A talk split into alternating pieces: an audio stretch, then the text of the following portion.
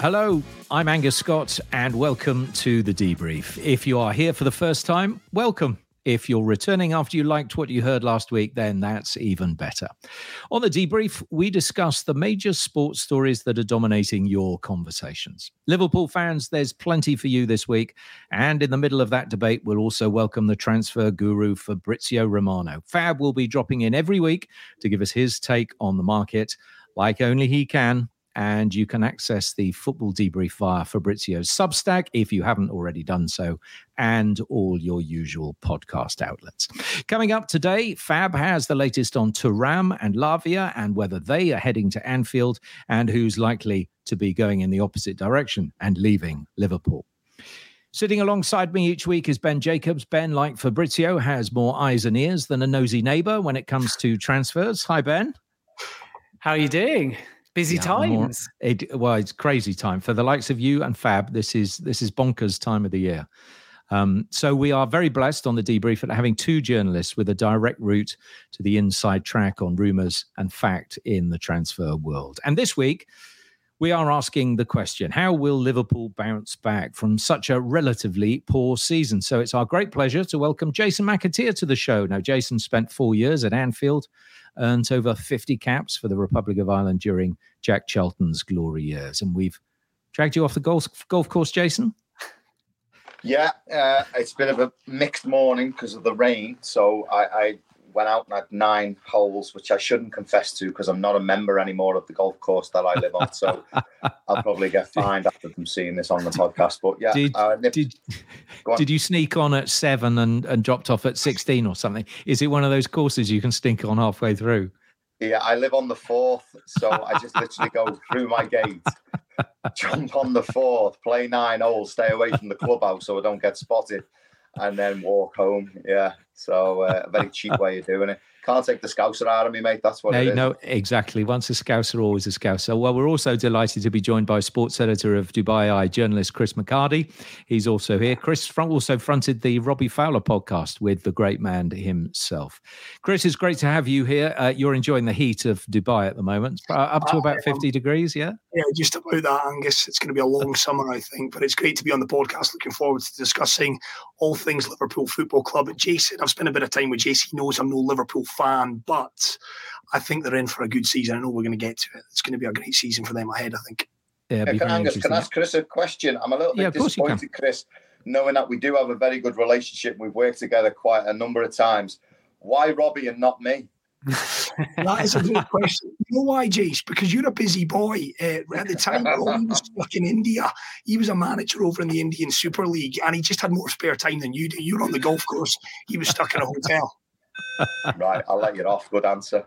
It's a very good answer. Anyway, Jason, let, us talk about uh, Liverpool. Not the ideal season for Liverpool last season. What do you make of the summer transfer dealings? Um, yeah, well, there, there, was obviously rumblings, wasn't there, towards sort of the back end of the season. Um, you know, mainly down to Liverpool's performances and where they were languishing in the in the Premier League, and you know how bad the season had gone. About obviously surgery needed doing in certain areas. So the transfer talk for Liverpool has been ongoing now for for a good number of months, and I think all eyes have been on who we're going to bring in and how we're going to bring players in. um, because obviously FSG are, are taking a, a, lot of criticism at the minute.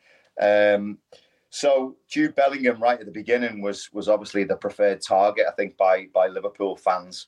Um, you know, he'd had a very very good World Cup and sort of whet everyone's appetite. And from what I was I was hearing, you know, there was a there was an interest from both parties. So obviously the appetite, you know, grew and grew, and we expected someone like you to, to be coming to the football club at the end of the season. But quite quickly, I think as his performances were, were or as he was growing in stock, really by his performances from Borussia Dortmund, and then obviously off the back of a good World Cup, it become more and more apparent that we weren't going to get him. It was just going to be too expensive. And and fair play to Liverpool, they ruled themselves out pretty quickly and and calmed everyone down. Um, and then obviously all eyes you know, went on a, on different players and and different ideas. To be honest, what I will say is the criticism of, of FSG. I think it's sometimes unwarranted because we I think every football club is struggling to hang on to Manchester City's coattails at the minute. I mean, I know they've got 115 accusations aimed at them for financial fair play, and I'm sure it will get sorted out. But I think for everyone, Angus, uh, and I don't know if the lads agree with me, it, it's something that needs clearing up very, very quickly because this football club is is, is just going to stretch away. And the likes of Liverpool and the likes of Tottenham, I think Arsenal, they're going to get exhausted by trying to hang on in the transfer market by spending inflated prices that are getting ramped up by the likes of Manchester City. And we're finding it increasingly difficult to spend that kind of money to be able to compete with this team. So we have to do it a different way. And for me, City have become a different animal in the last three or four months. And again, we've seen their power. They tried to nick Declan Rice, you know, throwing a, an audacious bid in for him. Um, obviously, it wasn't successful, but that's the market that they're in. And how are we supposed to compete with that? How can, how can we have one of the top four then, uh, Ben, and you, Chris? How can you have one of the top four that can't even compete with the with the top one? I mean, there is no even playing field there, even for any competition. Then, if that is the case, if as Jason is saying, they've got to do it differently, why should they have to do it differently? Well, I think structurally and in terms of spending power, that's true. But ultimately, we mustn't forget that historically, Liverpool have gone blow to blow with Manchester City in previous seasons, except for last season. So for me, it's two separate points. One is how do Liverpool bounce back from last season? And is that a blip or is it a sign that they need a complete revamp? And in areas, particularly like midfield, has that been delayed through various reasons to the point where they've fallen behind with the players that they've got?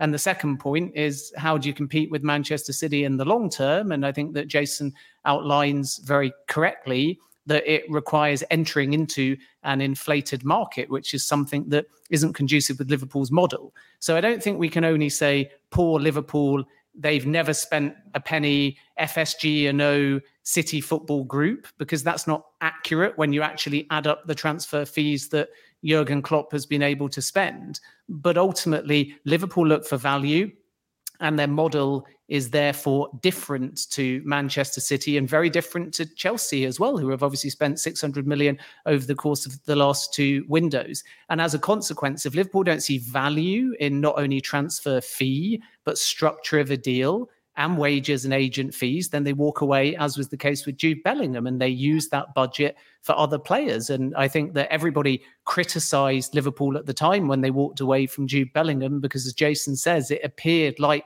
the player perhaps wanted Liverpool, and fans consequently put two and two together and say, Liverpool are the front runners. And even we as journalists report that at times. But the reality is they've taken that budget, I think anyway, Chris, and they've spent it wisely. Alexis Mac Allister only 35 million pounds. That might be the bargain of the summer. Szoboszlai is a bit more money, but Liverpool felt like they had to trigger that release clause. So over time, we'll find out whether that transfer fee is an investment or an expense. And then if they bring in one more midfielder, likely a defensive midfielder, suddenly the midfield revamp will be done. And things, Chris, I think anyway, will be a whole lot rosier and we'll be saying once again that Liverpool were shrewd and Liverpool's model actually even though you have to be quite patient with it tends to always pay off yeah absolutely Ben I completely agree with every point you've made there you look at the ages of the two boys they're bringing in as well. Szoboszlai, just 22, Alexis McAllister, Premier League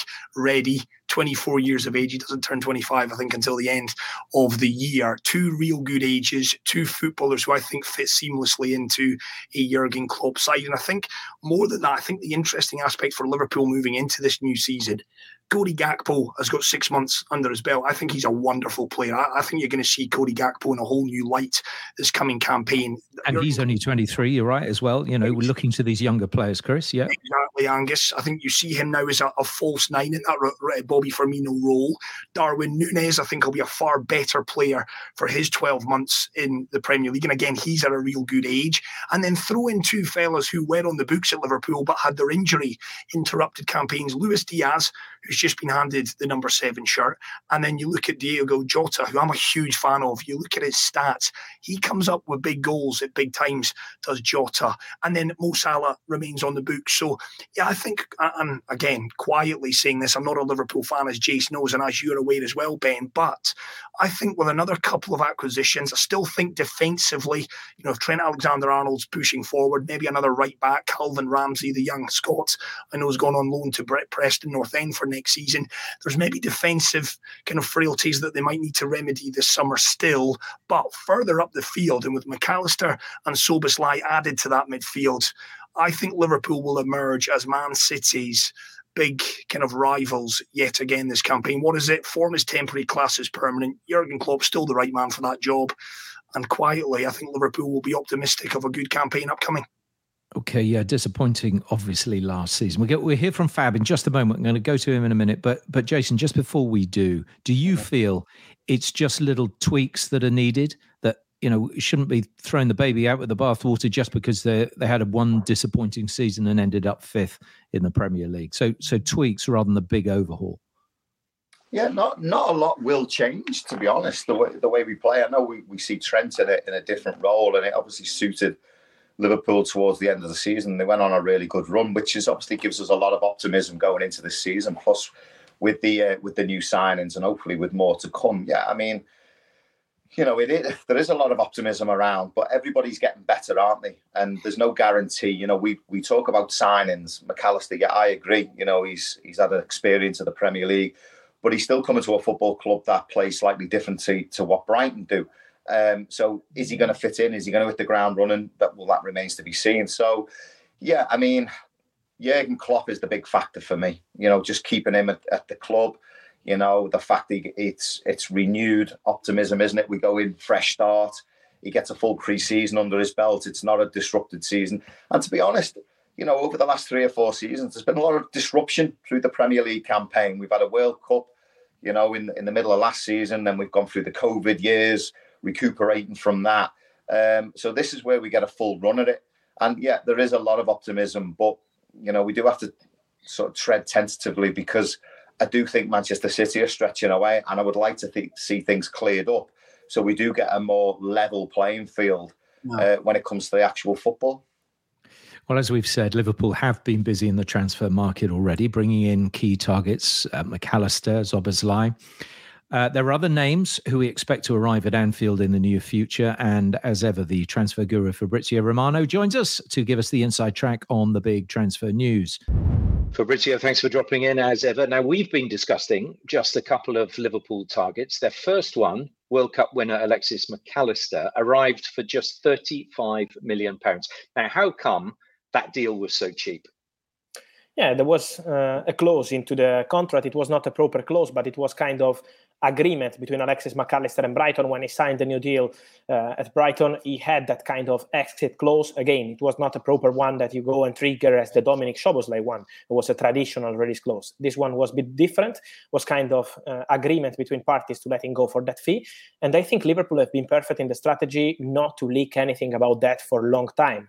So uh, when I received many questions about McAllister, I always say it is not going to be 60, 65 million pounds, as we saw many reports about that kind of fee it was going to be way less than than this, and they've been perfect in the in the strategy. So this is why they were able to sign Alexis McAllister because it was this private agreement between the player and the club, and so they had the green light at the end of May to proceed and sign McAllister.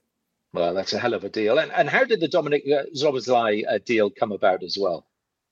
Yeah, this was very fast honestly. He's always been in the radar at Liverpool from the scouting department, and also Jurgen Klopp has always been a big fan of the player. He's typical player for his idea, and so they always discussed internally the name of Dominik Szoboszlai. But in, we know very well that they had many other options. So the decision to go for Szoboszlai was at the beginning of last week. They discussed internally, and they decided to try uh, to test the water at Leipzig to understand if there was maybe room to negotiate around the release clause. And it was not possible because when they started the meetings on player side, the reaction of the player was immediately very positive. So he wanted to join Liverpool. He was super excited about this possibility to move to the Premier League and to join uh, to join Liverpool and Jurgen Klopp, who is big fan of him. So the connection was uh, was very good. But then it was not possible to negotiate with Leipzig. They tried also on Friday in the morning before triggering the release clause in the evening to offer Leipzig something around 60 million euros plus five or 10 in add-ons. So discussing the structure of the add-ons, but for Leipzig was absolutely impossible. It was uh, Leipzig calling Liverpool and telling them no way to negotiate. If you want the player, you have to trigger the release clause. Otherwise, Szoboszlai is staying there and you can trigger the clause for January because the clause from the 1st of July was only valid for January transfer window. So this is why Liverpool decided to trigger the clause on Friday evening and to proceed with Dominik Szoboszlai, who is considered a top midfielder. And so they're very happy with this sign. Well, they must be very happy that they've got two very decent midfielders into their squad. Now, there's talk of a third midfielder. Now, is that likely? And are the likes of Thuram, maybe Lavia, uh, possibilities to be the third names at Anfield? Yeah, they want one more. Uh, we have to understand, of course, how they can handle with the financial situation because it's true that they lost Milner, Keita, uh, Oxlade Chamberlain, but it's also true that you have to find the balance when you sign players. And so for Liverpool, this is always crucial. But they will discuss internally this week about Khéphren Thuram for sure. He's always been in the list and he remains in the list. So he's a player they really appreciate, but it's very expensive. And also, it's important to mention that Romeo Lavia is expensive too because Southampton want around 50 million pounds for Romeo Lavia. But from what I'm hearing, Liverpool in the recent days had some direct contacts on both club and player side to explore the conditions of the Romeo Lavia deal. It's not time for a bid yet, uh, because of course they just completed the deal for Dominik Szoboszlai, so now it's more time to have internal discussions before attacking any situation for the new midfielder. But they are well informed on Romeo Lavia. They know that also Arsenal are there, but for Arsenal it depends on Thomas Partey. Uh, they are working on this potential exit of Partey, but it's not that easy. Arsenal will let Partey go in case they receive a good proposal. He's not a player they want to sell for normal or cheap fee. So this is an important point. For Chelsea, they have Joe Shields, who is one of the directors who had Romeo Lavia at Southampton and, of course, at Manchester City. So the connection is very good. But at the same time, Chelsea are busy with Moises Caicedo. And so this is why Liverpool feel that this could be a race with Arsenal. And Romeo Lavia is one of the players they have in the list for sure. Okay, so so that's two plus one, maybe. So that's three um, midfielders. Will Liverpool sign a defender? The idea is to go for a defender too. Yes, so they are exploring the defenders market. Uh, again, let's see about the financial situation because I know Liverpool fans heard in the past about new signings incoming, and then sometimes it didn't happen because the strategy can change during the summer. And also for Liverpool, for kind of strategy they have, and Jurgen Klopp especially, it's important to find the right player. So they invest and they go for the players when they are 100% convinced, and not just because uh, they want to add one more player in that position. So for Liverpool, it's crucial to understand if there is the right centre back on the market, and in that case to try to attack the situation. For example, in January, they were asking for the conditions of the deal for Josko Gvardiol, who is a player who is really appreciated at Liverpool, but was way too expensive. So they immediately decided not to open not even an official or concrete negotiation with Leipzig. But this shows how they want the right player in the right position. So this is why a new defender is a possibility. Uh, they want a left-footed defender. This is the priority of Liverpool. But again, let's see with the new midfielder, with the new centre back, how much they would spend on the on the market because the financial situation is always crucial there. Absolutely, you, you, we've got some big names and big expenditure of, of, players who have and also may come in. Who's going then? What what outgoings can we expect from from Liverpool then? Yeah, I think they already lost many players on a free, uh, as we mentioned. This is why they decided to go big, especially in the midfield. Uh, so this is, was the, the priority of the club. We have to understand what's going to happen with Phillips because he's attracting interest from many clubs, and so this could be a possibility also for him to to go this summer. Let's see what happens on the contract side for Joel Matip. He's an important player in Liverpool. From what I heard, they had some conversation uh, with uh, Matip on new deal, but it's not something completed yet. So we have to see also Matip uh, what's going to happen. And then I don't think I don't think we're going to see so many outgoings. I think for Liverpool it's crucial to replace the players they lost and then to complete the squad as soon as possible because Klopp really wants everything done by the end of July. It's not always easy. All the managers dream of the squad to be ready by the end of July. Then it's not always possible. It's not. We know Roberto Firmino is going. Is that deal to Al-Ahli sorted now? Is it done? For Firmino, you mean? Correct? Yes. Yeah. Not is not completed yet in terms of medical test and contract signing. You know, and that after the Hakim Ziyech story, we have to be careful until the end, of course, with this kind of, of deals, but it's very advanced. He has an agreement, a verbal agreement with Al-Ahli. It's a three-year contract, so everything is in place between Firmino and uh, and the club, just waiting for him to undergo the medical test and then to sign the contract, to check the contracts with his lawyers and then sign. So these are the final steps of this story, but the agreement is uh, is there, and I think there is a 90% possibility to see Firmino in Saudi at this point. Okay, away from Liverpool, let's look at some of the other deals that are, are hanging around at the moment. Uh, Jurrien Timber is is that likely to go through for Arsenal fans? Perhaps today. Yeah, I think it's very likely. I'm not sure it's going to be today, but it's very likely. Uh, from what I'm hearing, the agreement is close. It's not done yet. So they're still discussing on some points of the deal. It means the payment terms, again, as for the Declan Rice, but also something else in the terms of how to structure the add ons. So they're still in discussion, Ajax and uh, Arsenal. Of course, the feeling is for the deal to be completed. So the expectation is this week to get it done and then to have the medical and complete the formal process to see Jurrien Timber in an Arsenal shirt but it's very advanced. It's not done yet, but it's very advanced. Let me clarify that Timber only wanted Arsenal and only wants Arsenal. So he's really desperate to join Arsenal. He's convinced this is the perfect project for uh, for him and for his future. Now, what about David Gea at uh, Manchester United? Um, you know, he's he's out of contract, just got married. he, where's he going? Is he staying? And he is the man to come in for him? Yeah. Yeah he will have a conversation with, with Manchester United. It will happen this week. Uh, from a United, they say that they didn't want to create any problem to David De Gea, of course, in an important weekend for his private life. So this is why nothing happened a few days ago. But this week there will be conversations between Man United and De Gea. I'm sure that Manchester United will also speak again to Inter for Andre Onana because there is a concrete conversation, but not an official bid yet for Onana. So let's see how this conversation between Inter and Man United will go.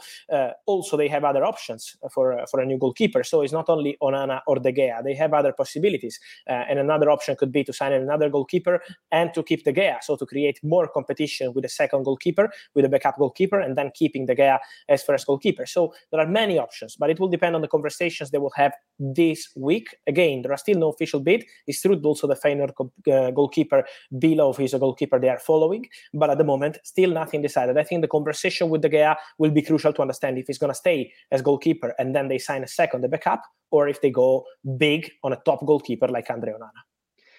And you mentioned a little bit bit earlier uh, about Caicedo. Uh, are Chelsea the only uh, club that's in for Caicedo? And what sort of price would we be looking at for him? Yeah, at the moment, yes. At the moment, it's only Chelsea. Uh, we heard many rumors about Man United, Arsenal, but from what I'm hearing, this summer, the only club really serious on the Caicedo situation is Chelsea. They have an agreement almost ready on the personal terms, not yet agreed between clubs, but Brighton and Chelsea are in direct conversations for Moises, for Moises Caicedo. So this week is going to be important to understand about the price tag. It's still not 100% clear. We know that Brighton are always tough in negotiation. They are not a normal club. So it's not always easy to go there and put the money and you sign the player. You always need some time and some negotiation. Chelsea hope to get the deal done around 70, 80 million pounds, but this is not guaranteed yet with Brighton. So this conversation, club to club, direct conversation, will help Chelsea to understand how much is needed to sign Caicedo. Also, it's important to mention that the player in February, when we signed the new deal at Brighton, he got some guarantees from Roberto De Zerbi to be allowed to leave the club in the summer because he really wanted that move to Arsenal in January. And now with Chelsea, everything is really close on player side, not yet between clubs. Fab, it's always a pleasure to talk to you. Thanks for dropping in. We will look forward to seeing you next Monday on the debrief. Thank you and see you soon. Thank you. My pleasure. Ciao. So, Ben, from what Fabrizio says, no, clearly two different sorts of midfielders have arrived, but a third is likely as well. Very likely indeed. I expect Liverpool to push this week to explore, in particular, Romeo Lavia at Southampton. There's a few clubs interested. And you'd think that there'd be a cut price deal available there because of Southampton's relegation. But the reality is they want around 50 million pounds. And Liverpool are more using a yardstick of 40 million, which is actually the buyback clause number although that's only available to Manchester City in 2024. So we know that once a player is around 30 to upwards of 45 million, Liverpool see that as value. As soon as it goes over 50 million, they perhaps turn their attention to other targets, especially given the outlay on Szoboszlai. So Khéphren Thuram is another one to keep an eye on. And Liverpool have also looked over the course of the summer at Kone as well, another player that has been on their shortlist. So we know that three midfielders is a possibility. And now that they've brought in two, they'll turn their attention to a modern defensive midfielder, somebody that can play in that number six role. And this tells you that midfield is the big priority. We should also point out that Liverpool had looked at Mason Mount before he joined Manchester United as well. Again, another player that they thought might be possible at 40 to 45 million. But as soon as it became apparent that Chelsea were originally asking for 70 million, Liverpool walked away. And this is again evidence of how the model works. It isn't only about need and desire, they're very disciplined as far as valuations are concerned. So midfield will be the priority. But as Fabrizio said, don't rule out a defender coming in as well. And then there may be a couple of outgoings too. And from there, Liverpool should have the spine to ultimately get back in the top four. And although Jason, I agree with the point about Manchester City. I suppose my question to you, even if it's maybe a bit pessimistic, is should Liverpool be thinking about challenging with Manchester City given the season they've come off? Or is this coming season more just about consolidation, which means that fourth place, however you get it, will be good enough for now and then you have to build from there but to get back to manchester city do liverpool not need two seasons to be honest ben from a from a football point of view you know, there's there's two different answers there. There's from a, a, business point of view, which is from the business side of things, is how much did they spend? How much do they think they need to spend to get back to catching Manchester City? From a football point of view, it's that's every season when you're at Liverpool Football Club. You know, it, it's about winning the Premier League. It's about winning the league. That that's how you talk at Liverpool. There is no talk of just getting back into the Champions League places you know, you, you judge that as the season goes on. You know, if you're sitting mid-table with 15 games to go, like they were last season, well, not quite mid-table, but a little bit further up. But then it's obviously they've got to reach the, the Premier League. But as you start the season with Liverpool Football Club, the success is winning the Premier League. And as you said before, you know, they have done it. They have gone up against Manchester City. But for me, it always feels short term you know, I, I, for a long term point of view, that's the business model side of things. How do you sustain it? How do you keep up with them? For Liverpool, there's always that element of recruitment. There is a slight bit of luck where you're hoping that they hit the ground running and everything goes smoothly and they're in the team playing well and everything clicks and we get off to a good start. You know, when you look at Manchester City, the players that they go for, there are more of a finished article. They do know more, like a Declan Rice for instance, that would just slot in seamlessly, it would seem, to a Manchester City team if he was to go there. Obviously, he's not, but they're the kind of players that they're in the market for, and you just feel that you know the players that they recruit just hit the ground running they, for some reason because maybe for the price tag maybe that's what they buy. But for liverpool they do need that element of look but you know 10 games in i'm sure liverpool will will be there. I, I think it's there's a fresher outlook. You know there are players that have left the football club. Surgery has been done in that area you know, there's a you feel there's a youthfulness about the midfield now. In that forward area, we've got lots of different options. I think Jurgen's opened this door up to, to different ways of playing. You know, we went 4 3 3. We were the best at it, best pressing team. But teams find get found out, don't they? You know, as as you know, you might be the best at it, but teams are able to to combat that over the seasons. And I think that was a part of Liverpool's problem last season. People knew how to play against them, and and sort of combated that. So Liverpool had to change their ideas. I think Jurgen Klopp now has added strings to the bow where he can play different systems and different personnel in different positions. So yeah, I, I thoroughly expect Liverpool to have a very, very good season.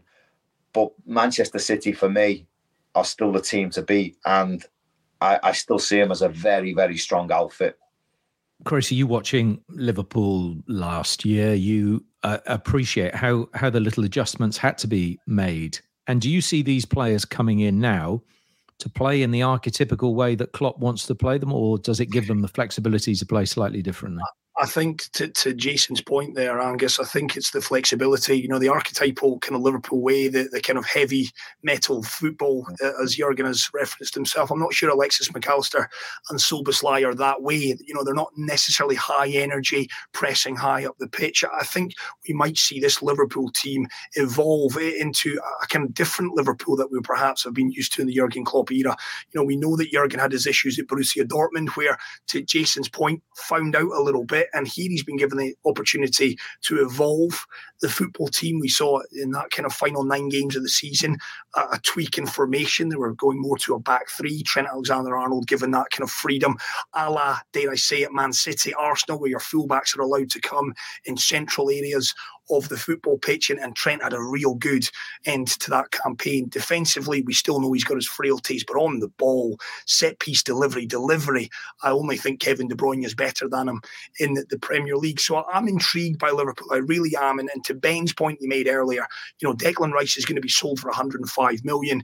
Jude Bellingham has gone for upwards of 110 million plus, all told, with all the add-ons. You know, to get Szoboszlai and to get Alexis McAllister for nigh on 95 million, still an exorbitant sum. Don't get me wrong. It's two for the price of one, isn't it? Exactly, Angus. It's two for the price of one.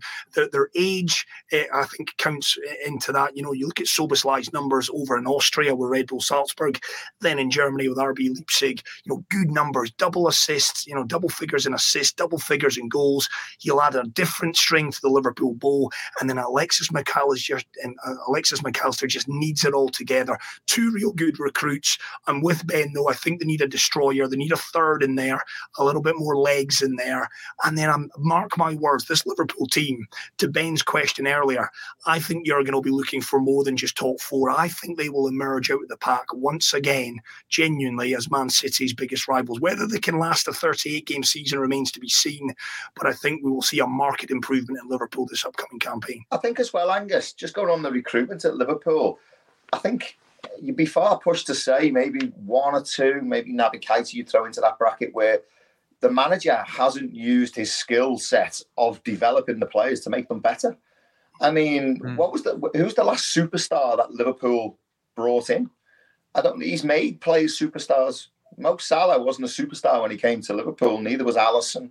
You know, neither was Fabinho. You know, to that point, Jay, sorry to jump in. Thiago Alcantara is probably the last kind of established star who they've brought. But that was in. out of the box, wasn't it? That really yeah. didn't fit, like Ben said, that really didn't fit the business model of Liverpool. Mm. I was really surprised at a player coming in at that age. I think, I think he suited what Liverpool needed at that time, but he certainly went against the grain from a from a business point of view. I, I was quite surprised Jurgen got it pushed over the line, to be honest. Yeah, I think the other thing I would say, which is intriguing is for all of the change at Liverpool, including, of course, a new sporting director who's potentially only going to be in for this window. Liverpool have very much stuck to their model, even with FSG exploring investment opportunities, even with wholesale change, even with Julian Ward leaving the club, even with Michael Edwards before that. They've stuck to their model. Liverpool always seem to have a plan. And I think that people at the football club, like Barry Hunter, the chief scout, are very important to that yeah. because they make sure that everything ticks over. And whereas publicly it might be Liverpool panic, Liverpool losing ground, privately Liverpool are doing their thing. And even when they yeah. pulled out of Bellingham, sources would always indicate to me at the club they were calm about the situation. Why? Because they knew that Alexis McAllister and Szoboszlai were probably incoming, more so McAllister because Szoboszlai was kind of a whirlwind 48 hours, but they knew that they could do something. And I suppose my question to Jason, to Chris, and even you, Angus, is how important, therefore, do we think the first game is of the season, specifically for Liverpool? Because I look at it and I think, wow, not only is it a big game at Stamford Bridge, but it's something that for both Chelsea and for Liverpool can really set the tone. So usually we just say everyone wants to start the season well, but if you don't win that first game, as Manchester United showed last season, you can recover. But it just feels like it's the two clubs that need a push more than anything on that first game of the season at Stamford Bridge. And if one of them can go and win that first game convincingly, then it will set that team up for the entire season, which is why I think it's a really important game. Uh, it makes me like the first game of the season. There's so much on it, isn't it? It's like I think because we've had such a wait for it, and we we just we want it, don't we? And it usually the sun is shining and it's a glamorous game, isn't it? And what have you. I, I agree with you in some respects, Ben, of, you know, the, the teams, they need to hit the ground running and, and sort of put a footmark down and say, listen, we're here, you know, we're back. Both teams need to do that. And there is an element to that, but I wouldn't read too much into it being the first game of the season. It, it's there's so, there's so much euphoria about that first game. You, you can easily lose it. And I mean, just look at Arsenal. I mean, the start that they had two seasons ago, and then all they almost get over the line and win the Premier League last season, didn't they? It was, you know, Arteta was out after five games, wasn't it? But then he, he got it together. They went on a 10 game unbeaten run, and then the rest is what we're, we're looking at now. So I wouldn't read too much into it, but I'd say Chelsea probably, if to, to, answer your question, if we want to talk about that first game, I think Chelsea need it a lot more than Liverpool. I think all eyes are on Chelsea rather than Liverpool. I think there's more expect expectation of Liverpool. You know, are not too far away. Where Chelsea, we just feel we just don't know what we're getting with Chelsea. We just don't know who they are and, and, and what's happening there. Where Liverpool still has their identity. Liverpool still has. It's still Liverpool, and it's still got the foundations are still there. Where you look at Chelsea and you just think you know, for me, it's built on sand. It's like a sandcastle. You just it could collapse at any moment. I think the thing about that fixture for me is that Liverpool have got it away from home, and they had such a poor record away from home last season, losing eight games. Yes, they lost some big ones, but they also lost some games that they really shouldn't have done. The likes of uh, Bournemouth away, uh, Wolves away, Forest away. Three games that, if you're going to be contending for the title, you just cannot contemplate being beaten eight times on the road if you're going to get into the top two, let alone the top four. Um, that's that's what Liverpool needs to sort out for me next season. Absolutely. Just going back to that, actually, just listening to Ben talking about uh, the, the, magnitude of that opening game, I think the intriguing aspect for me is we might be looking at two remodeled midfields, undoubtedly, but two of the best. You know, if, if Chelsea get the Moises Caicedo deal over the line, and I know Ben's obviously close to Chelsea Football Club, you know, Moises Caicedo, I, I know Graham Potter well. He had him at Brighton.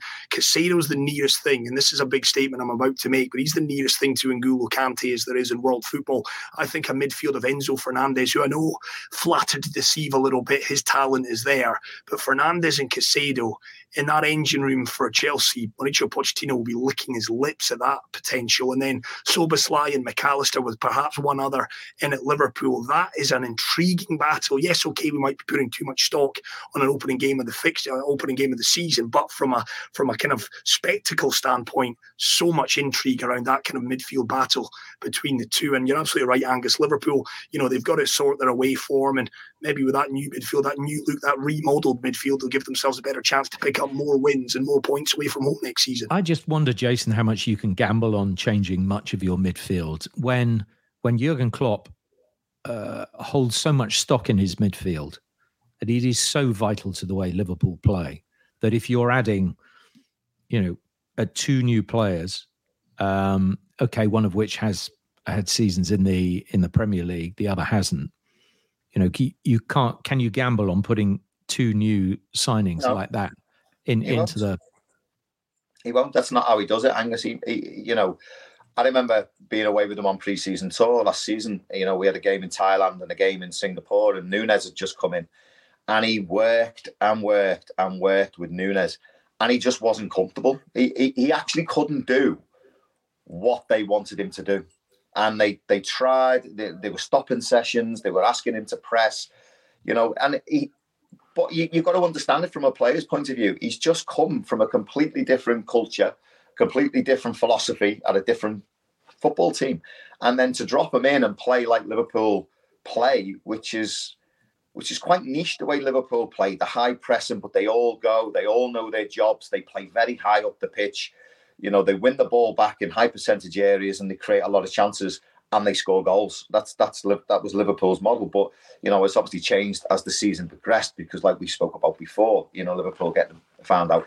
But Jurgen Klopp is is is not a massive gambler when it comes to his, his his new recruits. You know, very rarely does he throw them in from the very beginning. I mean, Darwin Nunez, you know, had to spend time out the team. I remember when when Andy Robertson came, he, he got put in, couldn't do it got taken out the team, had to learn his role, you know, in practice matches, and then he got thrown back in. He gradually learned it. They all do. Cody Gakpo was another one. You know, it happens to them all. So Szoboszlai, I, th- I think, will take a bit of time. I think if you're saying to me, will he gamble on McAllister? I think, yeah, because of his experience in the Premier League, but he's a very clever player as well. I think he he will get it a lot quicker than than maybe some of the other signings that we've had. Um, so for that midfield, you know, if you're asking me now to put my hat on it, I'm going, I'm going for Chelsea away. I'm going Jordan Henderson, and I'm going Fabinho, and I'm going McAllister.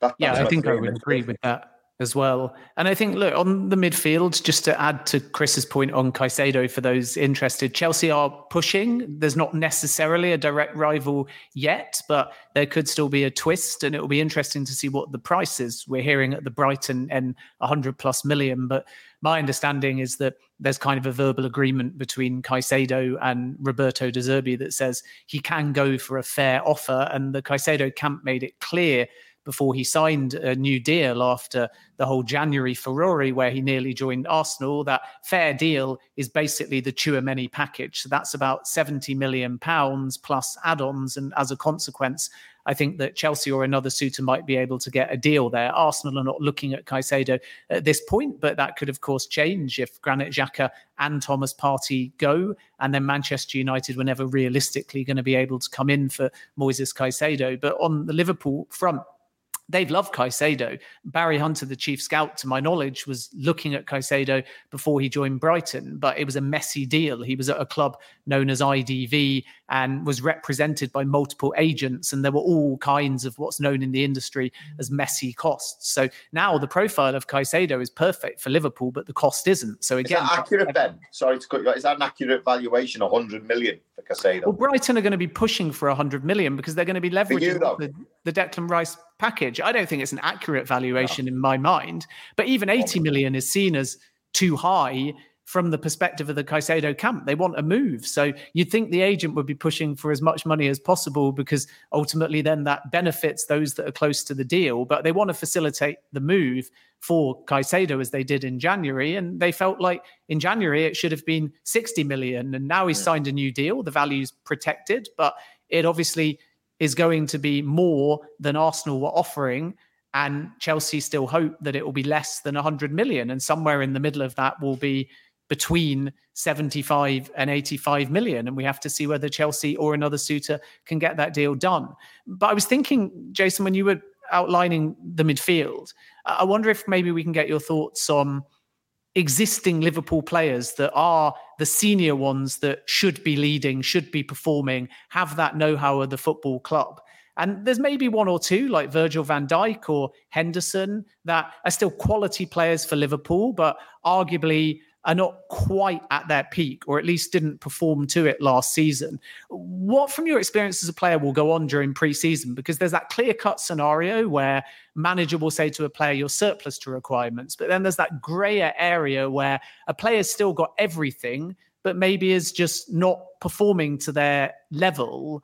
How do you think Jurgen Klopp will handle that with players he wants, but just weren't at their best last season?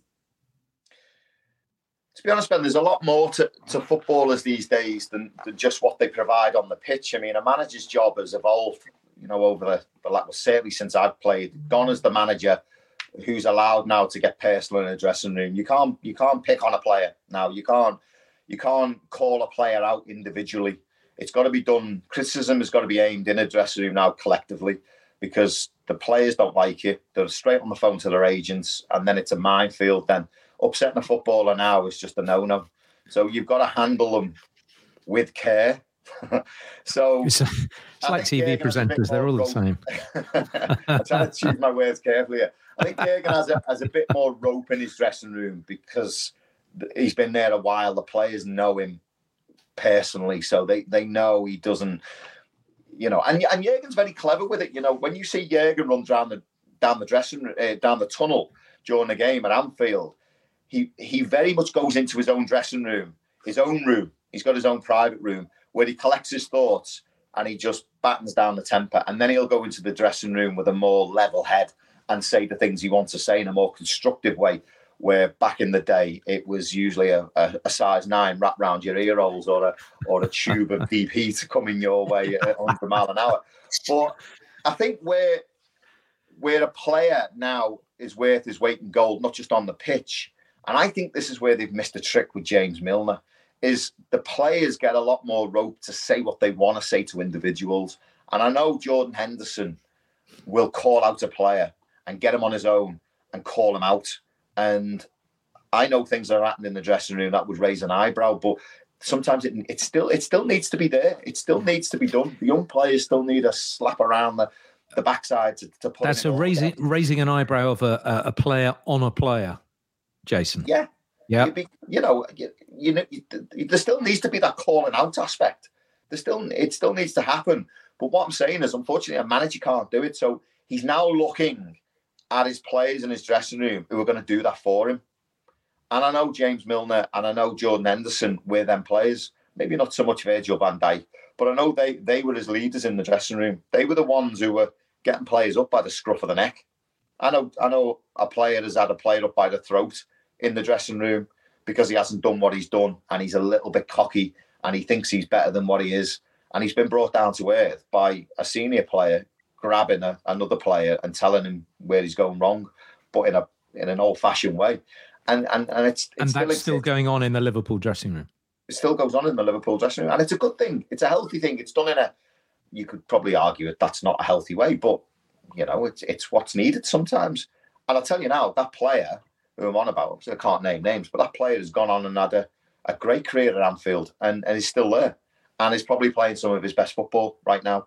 And it, that is a learning curve that sometimes is needed you know, sometimes you can't push your foot around, but a manager has to. He has to manage it in a different way now.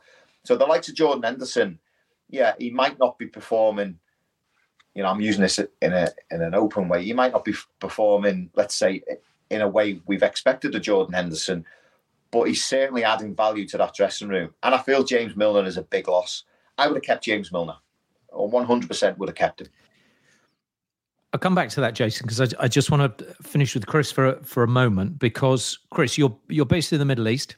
Yeah. Uh, Bobby Firmino is one who is going. to looks like he's uh, and as um, uh, Fabrizio was saying a little bit earlier, the deal is nearly done. I mean, he's nearly um, going to be in Saudi. What is the what's the feeling of certainly in that Middle East area of of what the Saudis are doing and and uh, you know how many big name players seem to be turning up in in Riyadh or Jeddah in in the recent weeks? It's amazing, Angus. I think certainly from the people that I'm talking to, and I'm talking to a lot of agents who are setting up camp in the Kingdom of Saudi Arabia. I mean, the, the, we're only scratching the surface. We're, we're, going to see an awful lot more. I had one figure that was put to be 17 billion. That's billion pounds has been ring fenced for Saudi Pro League uh, from now until 2030. Of course, the Saudi 2030 vision, which is very much a point where they want to present Saudi. They feel that there'll be a point there they can present the kingdom to the rest of the world. 17 billion ring fenced for football alone. Uh, Bobby Firmino, yeah, as uh, Romano's rightly pointed out, he looks as if he'll be set to move there. The obvious links with Steven Gerrard today, confirmation or at least rumoured that he is back in talks with Al Ettifaq and that a deal could be done in the next 24 to 48 hours for him to become manager of that football club. The obvious links there will be Philippe Coutinho, of course, a man that Steven took to Aston Villa. There's another ex Liverpool link there. Uh, Thiago Alcantara, you know, we're talking about Liverpool's new, new remodeled midfield. Throw Harvey Elliott into the mix, Curtis Jones, who had a good end to the campaign, Fabinho, Jordan Henderson. Thiago Alcantara might actually be the surplus to the requirement in that Liverpool midfield. He could be someone that we could see in Saudi Arabia. My understanding is a coterie of offers have gone out to players in Europe, to agents, and it's essentially stick your hand up if you fancy a move to Saudi Arabia. It won't be to the liking of all, you know, Saudi Arabia, for, for those viewers who perhaps aren't aware, very different from the United Arab Emirates in Dubai, where I'm based, you know, still very much looking to come online. Yes, they've got ambitious plans. It's going to take time in terms of the infrastructure, what you can do away from the football pitch, but they're serious. And the market difference, I've seen a lot of comparisons with Saudi and China. The big difference is there is a footballing culture in Saudi Arabia. You know, the big clubs get sellout crowds and they are going gaga over this. They've got Ronnie, they've got Benzema, they've got N'Golo Kante, and the expectation is there will be a raft of more big names heading to Saudi before the summer transfer window is out.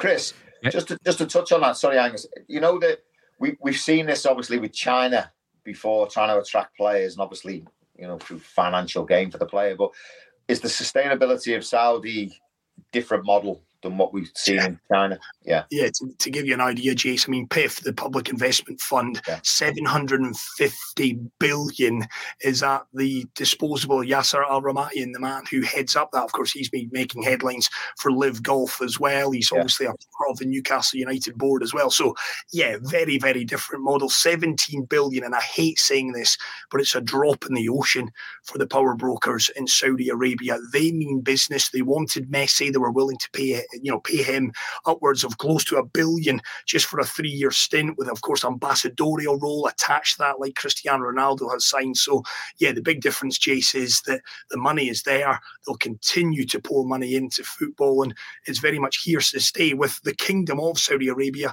having ambitions of hosting the World Cup in 2030. I'm going to dust my boots down, Angus. I think there's still yeah, well, a chance. Well, I, I'm surprised you haven't been invited on the LIV tour yet either. Seniors, I'm waiting for the LIV seniors tour. That's what I'm waiting for. Very good. We'll we'll come back to that in a minute. Um, Chris, thank you for your company. Um, it's been great to. Uh, we will come back to you over and over again as as Saudi Arabia grows um, in this this pro league, which uh, it seems exponential, and it's really yeah. interesting that you put those sorts of figures on it because yeah. 17 billion is is an awful lot just almost for starters you feel like that that there is only one way that this is going to go afterwards. And the impact that they have had in such a short space of time. Yeah, and just very quickly, Angus, before I, I know I need to run, but I think uh, uh, something the news that perhaps will miss some people past, which I think is actually another key kind of cornerstone, if you will. We've seen in the last few days confirmation that Nike are taking on the kit manufacturers of Al Nassr. You know, they had a Saudi brand before that. We've seen Puma enter into uh, the Saudi league as well. That is another key building block. We've got you know global manufacturers now taking an interest and the next big step will be big TV broadcasters. And then after that, the world's their oyster because I go back to it. The football culture is there. There are going to be full stands. It's not like over here in the United Arab Emirates, large swathes of empty seats. Not so in the Saudi Pro League. It is full houses, big names, huge money the Saudi Pro League is here to stay with the ambition, and I've had this from a good source as well, being a top five global league by that 2030 date as well. So Ligue mm. 1 in France, watch out, they're coming for you.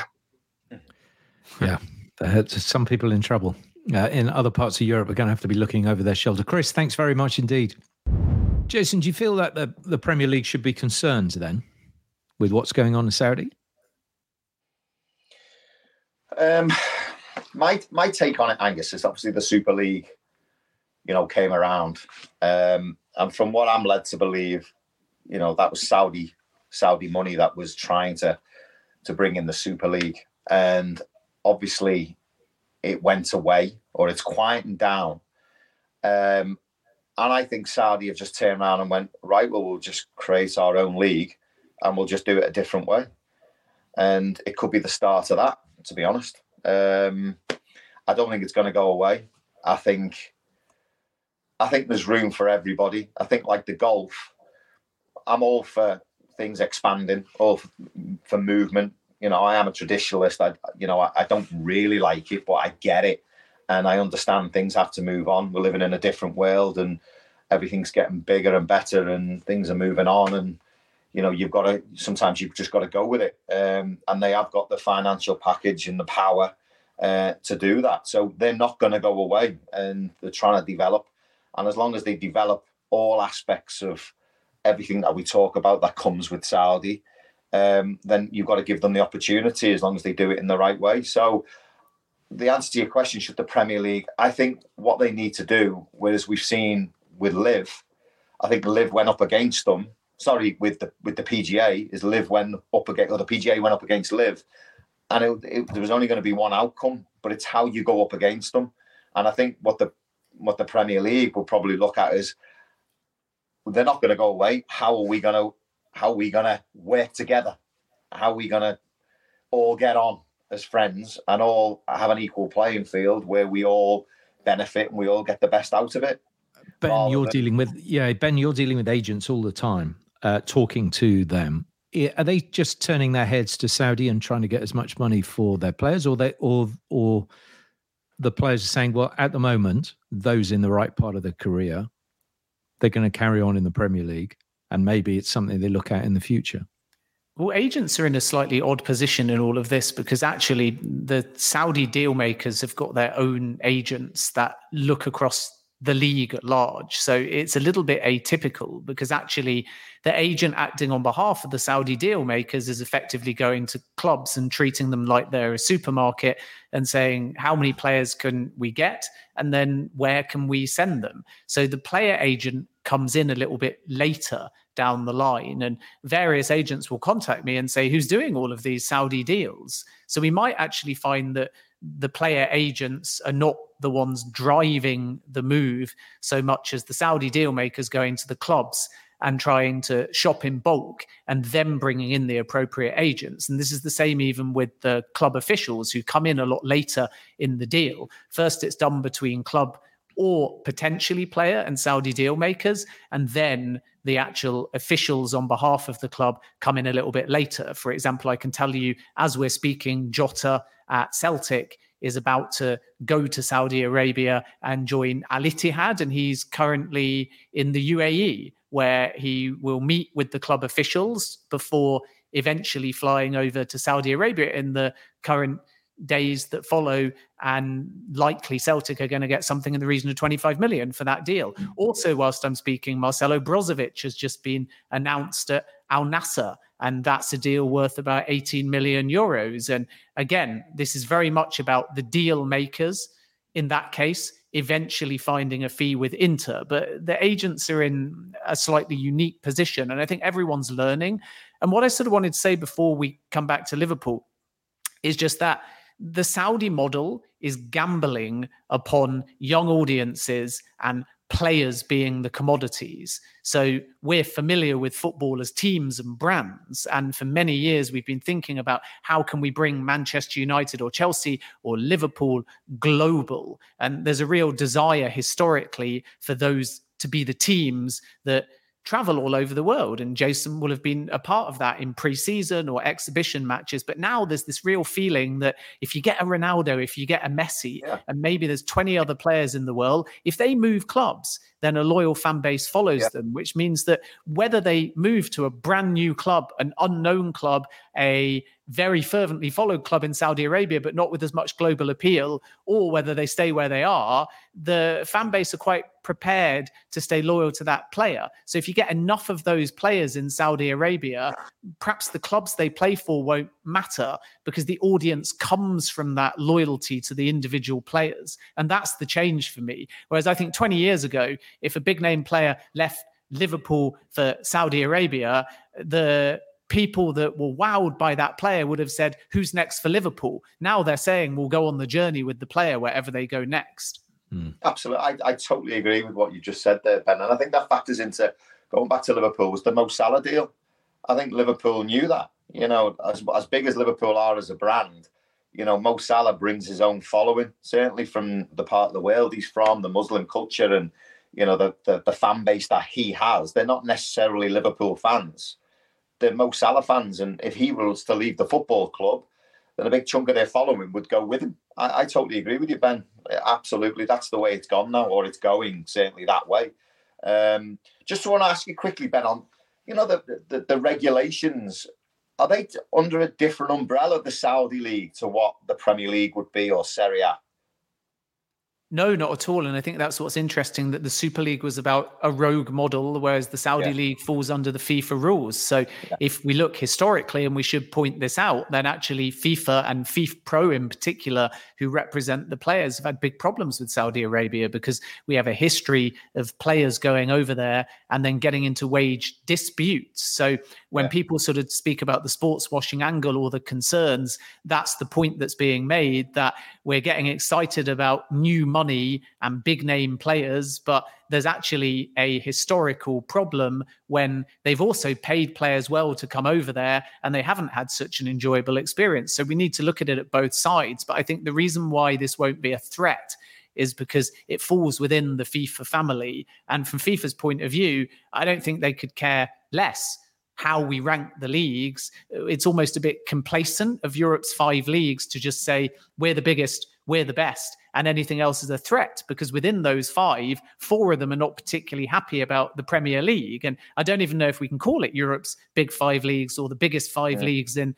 the world. I think that we call it the Premier League. And then, as we saw with the drive towards the Super League, leagues and clubs feel threatened by the Premier League. So this is just the reality of how football is moving. And as long as it's within the FIFA family and with an expanded Club World Cup that will allow lots of new clubs to be on the world stage, I think that Gianni Infantino will be licking his lips, whether rightly or wrongly, by Saudi Arabia trying to disrupt what we've always considered to be five big European leagues. If I can go back though um, Jason, to you. Let, let, let's go back to finish where we started with Liverpool. And that has been the basis of our conversation today. How long do you think for Jurgen Klopp? I know we've had conversations in the past that maybe one day Jurgen will just hang up his his boots and just want to go off fishing and have a quiet life. And he's done, is it eight years now? Nearly eight years at Liverpool, yeah. which is probably longer than he may have anticipated. He's having to rebuild Liverpool somewhat this year. Uh, it may be a small rebuild, but it is a rebuild because after a disappointing season. And I wonder how much longer, I'm not trying to get rid of him or anything, but how realistically he might stay at Liverpool. Um, and this may be the last time he reinvents a side. It's a difficult question to answer because of the nature of the beast. I mean, a manager's job now is, I mean, we keep going back, it, it's so much different and the demands on them now from a stress point of view, from a you know, from the fact that they have to win and there's, there's got to be a return, it, it, it's just monotonous. You just don't get away from it. And going back to spending time, you know, with the first team, it, it it's literally full on. You know, it, pre-season, we, you know, they go into they're going into Asia again, actually into Singapore. He'll have his training camp. They've got to meet commercial responsibilities. I know that drives him mad, but it drives most managers mad because they hate going that far there's a time difference. It's all got to be catered for. They stay on English time as long as they can, and it mm. just becomes very difficult. And it's all it just all adds to the stress of, of of winning football matches and preparation and everything. So, you know, he's dealt with it really, really well over them seven or eight years. But there is going to be a, a point where, you know, I just think it's going to be too much for him. Um, as with every manager, I think the longevity in the game is you know, he's probably succeeded in the fact that we didn't think managers would go that long anymore. We we all thought that Ferguson, the Wenger kind of managers was was a thing of the past, but he's kind of surpassed that, hasn't he, with with his time scale? And I just don't know how long he's got left. I think he feels he doesn't want to go on, you know, a downward spiral. I think he would like to leave on a more upward spiral, putting him in a good place if he was to turn around and go maybe in a couple of seasons. Listen, I've done all I can here. I've left you in a very healthy position, whether that's Champions League or he's put another couple of trophies in the cabinet, and he just goes thanks uh, and hands it down. What I'd like to see is, and I'm sure it, it's been spoken about, is how the club's going to be left when he does go, and whether that's you know getting someone in now who takes over seamlessly, like we've seen at Anfield for years and years and years. It was always a natural progression, whether it was through Paisley or Shankly Paisley into Fagan, into Dalglish, into Evans or Souness and Evans. Souness never quite worked out, but Evans, you know, I would like to see that done. Um, you know, who, whoever that may be. I don't know. Maybe bringing a Steven Gerrard in to, to see the ropes. Xabi Alonso maybe would be a nice one, but they've all you know that's down to them, isn't it? But I'd like to see it all just carry on because I think the club, the way it's run, is fantastic. I think it's fantastic. It's it's a it's a very successful business model. Ben, your thoughts for for Liverpool this this season and and what we expect from Jurgen Klopp and his squad. Well, I think we'll see a bit of stability. I think we'll see a lot more consistency of performances. It's fine margins with Liverpool. The midfield has been an area that fans in particular have been screaming to revamp for at least the last two windows. And it looks like they've succeeded there. And the big thing for me as well that maybe we haven't mentioned is going to be the front line. And it's very easy to talk about Mo Salah in the context of Salah Firmino and Mane. And now Firmino's not there, but also had diminished game time last season. And obviously Sadio Mane had left as well. And it's not just about those three and their chemistry and near innate understanding. It's the fact that Salah and Nunez in particular is a very intriguing partnership. And what we saw last season is Salah being a little bit wider and not as involved. And I think that even a bad season for Mo Salah still tends to have 15 goals. And he took his time to get started and actually had a tremendous, in my opinion, second half to the season, but wasn't still quite as clinical as he has been in seasons gone by. And that again is because he has to develop an understanding and not just play as Mo Salah, but work out how Liverpool can have a cohesive front line. And that will also come with a midfield that's a bit more tenacious, that wins a lot more second balls, that has progressive passes, and also alleviates the burden. So that's going to be quite interesting to see how Salah can become not only the main goal scorer potentially, but the focal point. And at the same time, Nunez has to try and become the main goal scorer and the focal point. And Gakpo is only going to get better as well. So uh, there's a lot to like because some of the Liverpool players that maybe didn't set the world on fire, and particularly Gakpo, when you look at the World Cup that he had, and Nunez coming in with a big reputation at the same time as Erling Haaland, these could be the players that in their second Premier League season start to really click and set the world on fire. So Liverpool have got weapons perhaps that are already at the football club rather than only needing to move in the market. Then behind the scenes, I still think that we're going to see something move at some point during the season on the investment side with FSG. It won't be a full sale, but they are still exploring the possibility of minority investment. And one wonders after the Manchester United saga ends whether we're actually going to see that as a yardstick for price and then FSG try and move in some capacity. So there's lots to like at Liverpool because despite the disappointment of last season, I still feel that behind the scenes, when I talk to sources, there's calmness and stability. And as long as that's there and there's a plan, then Liverpool will be back where they belong sooner rather than later. But realistically, finally, Jason, second is you, where you're anticipating them uh, at best. I seen at Manchester City because it was a joy to work on the games. It frightens me. um, the second half of the season, I just thought Pep. It was fascinating watching him trying to figure out how to create a balance with Haaland and the rest of the team because the cohesion wasn't quite there in the first half of the season. And I think it's just given him a headache, a puzzle that he was desperate to work out. I think you know moving the likes of or trialing Rico Lewis in a different position in midfield, going to a back three at times. I think it it opened his eyes up, but then he realised that John Stones might have been the better option in that position, and he turned John Stones into well, he, he played like Beckenbauer at times, didn't he? Uh, I'm sorry for the beeping. Someone's either robbing my house or about to come in. um, but I, I, I look at Manchester City and I just think, apart from complacency, which could hinder them, I can't see that because of the manager. He, that's his job is to keep the hunger and desire, and he's you know he, he's as good as we've ever seen at keeping a team do that. As much as Alex Ferguson was a master of it, so was Pep, and I can see Manchester City actually going unbeaten. I, I can. Can you? They're that good. They are that good. I mean, that forty-five minutes against all right, we can argue Real Madrid, you know, an aging midfield and this, that, and the other.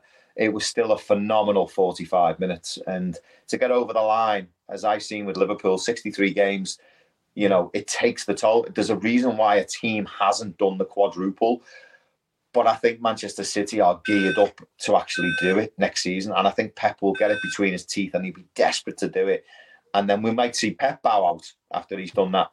But next season, I think we're going up against one of the greatest teams that we've probably seen in the Premier League. And for Liverpool, it's a daunting prospect to think that they can finish above them because any team that does is going to win the Premier League. Uh, you need to go and find an electrician, um, sort, source out your house, or or someone, yeah, who's currently in your bedroom. to be honest, mate, you won't find any medals because, as you know, I didn't win any, so he's in the wrong house. you got a runners-up medal. You, you might have yeah, gone for did, that one. Yeah, my mum's got that. you, might, you might throw that at you. Uh, Jason, thank you very much indeed for Thanks, joining. Great it's been great to, have your company. Great to see you. That is your football debrief. Our thanks to Chris McHardy, who joined us earlier as well. And as always, our thanks to Fabrizio Romano for dropping in. Remember, he'll be here every week giving us his spin on all the big transfer dealings around the world. You can find us on Fab Substack, on YouTube, and all your usual podcast platforms. Ben, thanks for your company once again. Look forward to next week.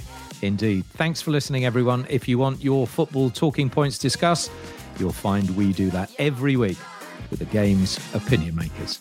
We'll see you next week.